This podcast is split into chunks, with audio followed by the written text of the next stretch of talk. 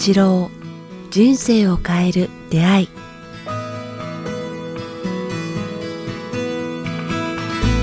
こんにちは早川洋平です。北川八郎人生を変える出会い。北川先生今日もよろしくお願いします。よろしくお願いします。さあ、えー今日はですね、えーはい。リスナーの方から質問をいただいています。そうですね。えー本名で来ているんですがちょっとそこは伏せましょう一応。はい、え北川先生早川さんこんにちは。以前光の色と食について質問しました、え沖縄在住の歯科医師です。えその後先生のお話を参考にしながら瞑想時や悩み事がある時など意識して光を送るようにしています。今回また別にお聞きしたいことがありメール差し上げました。それは目標設定についてです。自己啓発本などを読むといろいろな目標設定の方法がありますが目標のルールとして具体的であることを挙げていることが多くあります。例えば仕事の目標であれば売上を〇〇円であったり新規顧客の獲得〇〇人などの具体的な数字を挙げそれを達成していくといったものになると思います。これは目標を客観視でき測定できるという意味で良い方法だと思うのですがしかしそういった具体的な数字を目標にしてしまうとどこかしら利益を優先してしまい先生がよくおっしゃっている利より真の考え方から外れている方向に思えるんです。だからといって〇〇人を幸せにするといった目標だと曖昧すぎて実際にそれが達成できたかどうかが分かりにくいと考えます。えーそこで質問なのですが北川先生は生きていく上で目標設定をどのようにお考えでしょうか、今現在先生は何か目標のようなものを掲げていますか？その場合のルールなどはあるのでしょうか？もし掲げているとしたらどんなタイミング？例えば年初などでしょうか？ちなみに私の今の目標の一つに2020年中に北川先生にお会いするというものがあります。実現できるよう毎日楽しみに生きていきます。これからもお二人の素敵な会話を楽しみにしています。ということでありがとうございます。ご質問いただいて、あ、そうですね。うん。ね、以前もご質問くださった方ですね。沖縄の歯医者さんですね、歯医者さん。はい、はい。さあということで目標設定。確かに意外と先生にこういうテーマなかったですね。そうですか。ここれに書いてあるけれども、具体的に売り上げを何々何々円であったり、はい。新規顧客の獲得何々人とかな具体的な数字を上げてます。それを達成していくものがあなると思いますって書いてありますけども、え。うん、僕は全く全く真逆ですね。もう数字ない、うん。いらない、いや目標はつ目標というか望み事というかはい、みよく未来のことはこういう方向に行きたいっていうのはこうちゃんとも持ちますよ。うんうんうんでなんか根本的に私はこう具体的な数字よりもこうなんかな望んでいた方向に導かれるという基本的にこう人生の基本に置いてるんですよね。なるほど。望んだ方向に導自分の人生はの望む自分の望む方向に導かれるというのを人生の基本の奥の方に僕のある僕の中にあるんですよ。うん。だからこうなんかねあの不安を不安がないというかねそんなにこんなふうに目標をしなくてもなんか接する人や方向があの人生の達成まあ同じですよね。達成感であることの達成できるというか自信があるというか自信というか導かれているというか不安ないってことですね。があることのがあるんですよ。それは目標みたいなものはないにしても先生その方向性っておっしゃいましたけどということはその方向性、まあ、矢印が仮にあるとしたらその先になんかうっすらと、まあ、それがイメージなのかビジョンなのか。あそれを今からおお教えしようと思うんですけどもね。あの具体的でありすぎるとその到達しないことが多いと思うんですよね。うん。到達する時もあるけれど2つの失敗があると思うんですね、おう。それは何かと言ったら、まあ到達しないことが多いことでこう、はい。なんていうかそこでこう諦めあのなんかね自分の中でなんかこう心が腐るというか、はい。信用しないというか、うん。到達しない諦めという観念がこうなんか今回も到達しないだろううまくいかないだろうというのがこうく刻み込まれるのがなんかああの僕はあると思うんですね、はい。うん、到達しないことではい。諦めるという経験があやってくることともう一つは、ーうん。あの到達したはしたで、えーこんなあのそういうことをやるとおトラブルも一緒にやってくるよトラブルがやってくる。具体的に無理やりこう数字達成すると必ずそれに伴うトラブルというかね対立やなんか後ろめたさや。なんか歪みも出そうですね相手の感情を無視して、取引先の感情を無視するとか、うん。ちょっと数字をこう無理やり作り上げ始めるとか。まあ、さっきねこの方も言ってたようにあんまりそれやりすぎると利より真から外れるみたいな、そうそう売ってはいけないものを売ってしまうとか。でなんか何月何日までにってやったら必ず到達するかもわからないけれども、必ずトラブルが一緒にやってくるんですよ、だからあんまり具体的にするというよりも僕はえ教えてあげたいのはこういくつかの方がありますね。それは何かって言ったら、はい。こう抽象的な場面をいつも思い浮かべるというかね。あ面白いですね。具体的じゃなくて抽象的なんですね、例えばはい、抽象的であって感情的って言いますかね。うん。そして臨場感のある場面。達成してる数字ではなくて、はい。そのことに喜びがあってみんなとやったね。お祝いしてよかったねっていうこうなんかなんかねあの具体的ななんていうか祝福の場面を、うん。あの臨場感を持ってその場面を達成するしていくことがいいと思いますね。でないと数字だと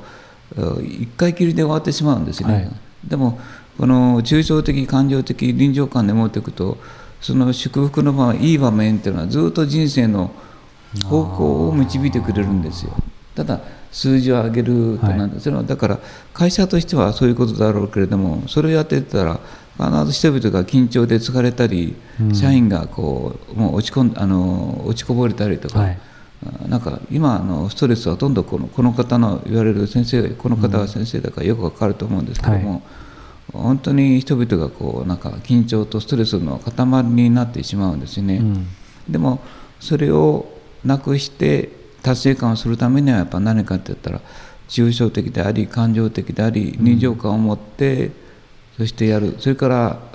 そこにもう一つはこう疑わないっていうかね、きっとできるできるだろうきっと導きだろう良き導きの中であるだろうとか、はい。うんさっき言ったようにこう売り上げと数字を達成すると絶対こう、はい。欲の過剰って言いますかね、うん。本当は例えば100人とか言ったらもう本当の適正規模は90人だったのに、ん。100人やろうとするとやっぱ欲の過剰という部分にこう突き当たってしまうから、そこには必ずトラブルがついて回るというかね、必ずトラブルがついて回る。だから適正な欲っていうのが難しいんだけれどもそれは周りの人と共に喜びの中でそれを達成したっていう場面の中でややるっていうかね、うん。それが一番穏やかで一番一番適正な、うん。あの目標だと思うんですね、うん。だからいつもこう無理な到達む無理な目標をしない人生についてはね、もう無駄だし苦しむだし、うん。緊張感あるし必ずそうして得たものはなんか失うもんね、うんだから僕教えてあげたのは、はずーっと失わない達成っていうものをこううん。あのやる方法を身につけてほしいなと思いますね、一生涯その喜びとか、まあ、達成感その地位ここまで来たらもう下がることはないという場面の、なんかそういうものがあるんですよね、だからそれをするのはさっき言ったように抽象的感情的臨場感この3つが一緒になった、具体的だけれどもこう抽象的っていうか、うん。臨場感があるっていう、まあ後の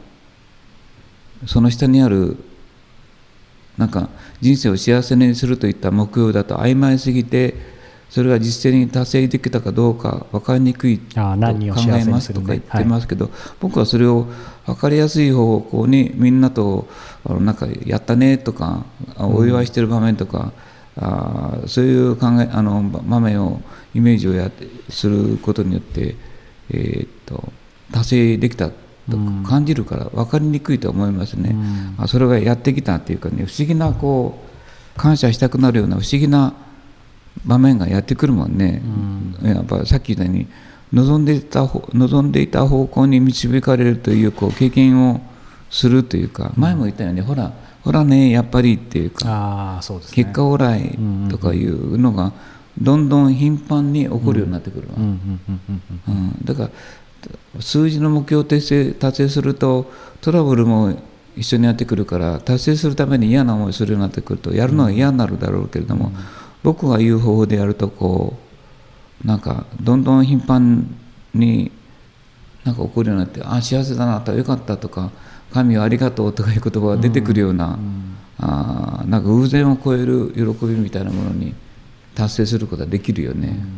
先生今のねその抽象的、まあ、感情的臨場感を持ってっていうところ非常によく分かったんですけど実際的に2つちょっと伺いたいんですけどまず目下、えーすごいじゃあこうしましょう、えーと目の前で絶対に、まあうん。あえてこういう言葉を使いますけど、うんうんいいよ。成功させなければいけないイベントがあったとします、うんうんえーそういう、まあ、例えば100人ぐらいのホールで、うんうん。その場合はもちろん人数のまあ目標立てないにしても、うん。どうこう抽象的感情的臨場感ってそのいやその時はできる限りのことをしてあとはもう結果待ちというかね、うん。だから良き結果を待って、まあ、できた次第でさいもうなんかなんか、ね、あのこれでよかったっていう感情をいつもお持つようにするね、うん。これでよかった。目標を超えたこともでもこれでもよかったと思うこともいいけれど目標を達成しなかったことでもああこれでよかったんだっていうこう考え方いつも持つというかね。それを結果が出る前に先にも良かったっていう感じを先に受けるんですか？いや結果が出た時にね今言われたように、うん。早川君が言ったように結果ができできて出た時も悪かった時もああこれでよかったんだ。はい、なぜならばそこにこう学びがあるからね。うん何かこう学びがあるはずないね。うん。だからそのそれが、まま、学びが必ずあるからあのこれでよかったんだって考え方をおできるようになった時に次はもっともっといい結果が生んでくるようになるわね。あのまあ、先ほどねこの方の質問にもあったと思うんですけどその例えば〇〇人を幸せにするっていうものだと曖昧すぎてっていう話が、ただ先生は別にそそそれ自体むしろそんな悪くないっておっしゃったと思うんですけどその一つポイントが、まあ、僕自身もまだまだ勉強中なんでこの方のおっしゃることも実はよくわかるんですけどなんて言うんだろうな。その抽象的感情的あとその臨場感。うん。いわゆるその一般的にも言われるそのイメージするというか、うんビジュアライゼーションってありますけど、それは、うん、とやっぱり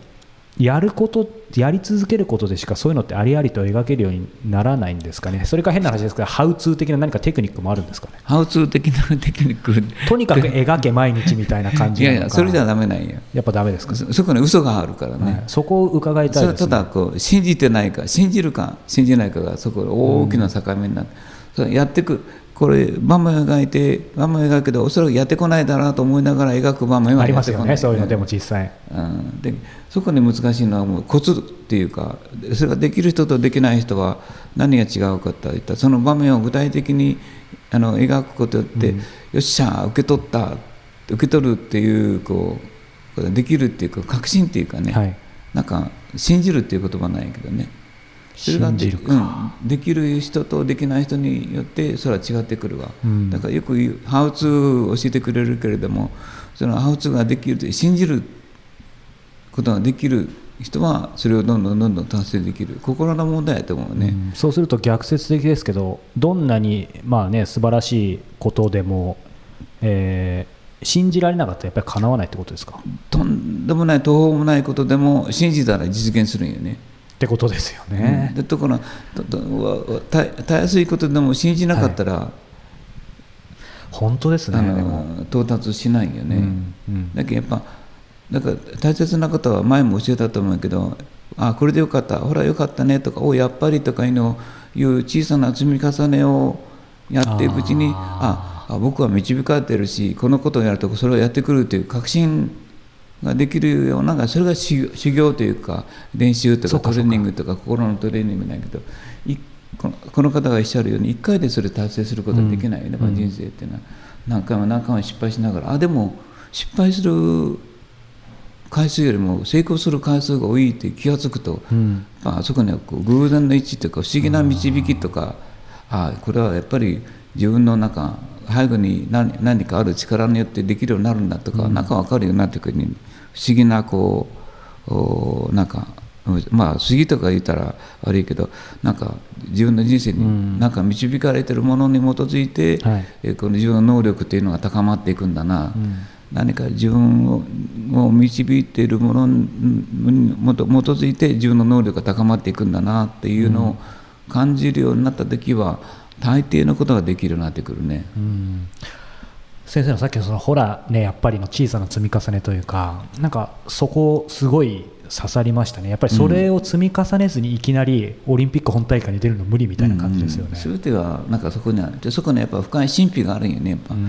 だからその神秘の重さとか正しさとか透明感とか事実ということに気が付いて取り入れるかどうかよね。理論的で言って数字だけ出たら絶対ダメよ。長続きしないもん人生、うん。うん。うん。お金持ったらすぐ遊んでしまうし、そうですね、うん、なぜならとずっとやってくると思わないから歯を使って使いたくなるんよ、はい。やましい金はねすぐ使いたくなるんよ、うん。だからやっぱり喜びがあって苦労して本当によかったっていうお金はやっぱ大事に使いたくなるよ、はい。人間ってねやっぱどっか。そうですね、だからやっぱその辺の神秘っていうか深さとかうん。いうものに気づきながらねあの、うん、行くといいと思うね。それからはい。ここにこうもう一つあったよね。なんか2020年に北川先生にお会いする。まあこれは僕にお会いしなくてもいいんだけれども なんかそういう時に目標の一つという場合はなんかもう交わす内容とか具体的な服装とか、うん。これをお土産に持っていこうとか、はい。なんかこんな話を聞いてみようとかなんかわあこの嬉しかった時場面を浮かんでこう、挨拶してなんか手の食感まで感じるぐらいにこううーって思うともうすぐ実現するよね。でも確かになんか私事で恐縮ですけど僕も先生の本最初読んだ時にもうそのやっぱビビジュアライゼーション今考えればですけど意識して、あもうどこかのそういう先生とお目にかかる場に行ってしかもインタビューもさせていただいていつかこの人の声をこうやって残したいなまでやっぱうん。全部見えましたよね、そうするとやっぱ声を残すとかね、はい。声を浴びるとかその声を具体的にとか言ったらやってくるよねそれは。しかもそれ今日の話の冒頭じゃないですけどなんかやっぱ降りてきますよね、これがもう考えずに、この気づきが第一の気づきやね。最初の気づきはね、第一の知恵というかね、はい。なんかなんか不思議な導かれてる大きな存在っていうのがあるということを知るっていうのも大事やね。数字とか目標とかいうのは、はい。まあアメリカ流よ。そうですね。こにそこにはもう計算と利益があるから、うん。長続きしない。はい。もっと深いこう人間性というものにこう気づくと嬉しいなと思うけどね。そうですね。非常に今回ね年の初めにぴったりな話をすごく今までない角度からお話いただきました。僕も実践してみたいと思います。さあ、えーこの番組では皆様からの、えーご質問ご感想を募集しております、えー詳しくは北川八郎ホームページもしくはメールアドレス北川アットマーク KIQTAS.jp 北川アットマークキクタス .jp までお寄せください。え今週も、えサポーターの皆様のおかげで、えそしてリスナーの皆様が聞いてくださるおかげで、えお届けすることができました、えまた来週もお届けしたいと思います。北川先生ありがとうございました。ありがとうございました。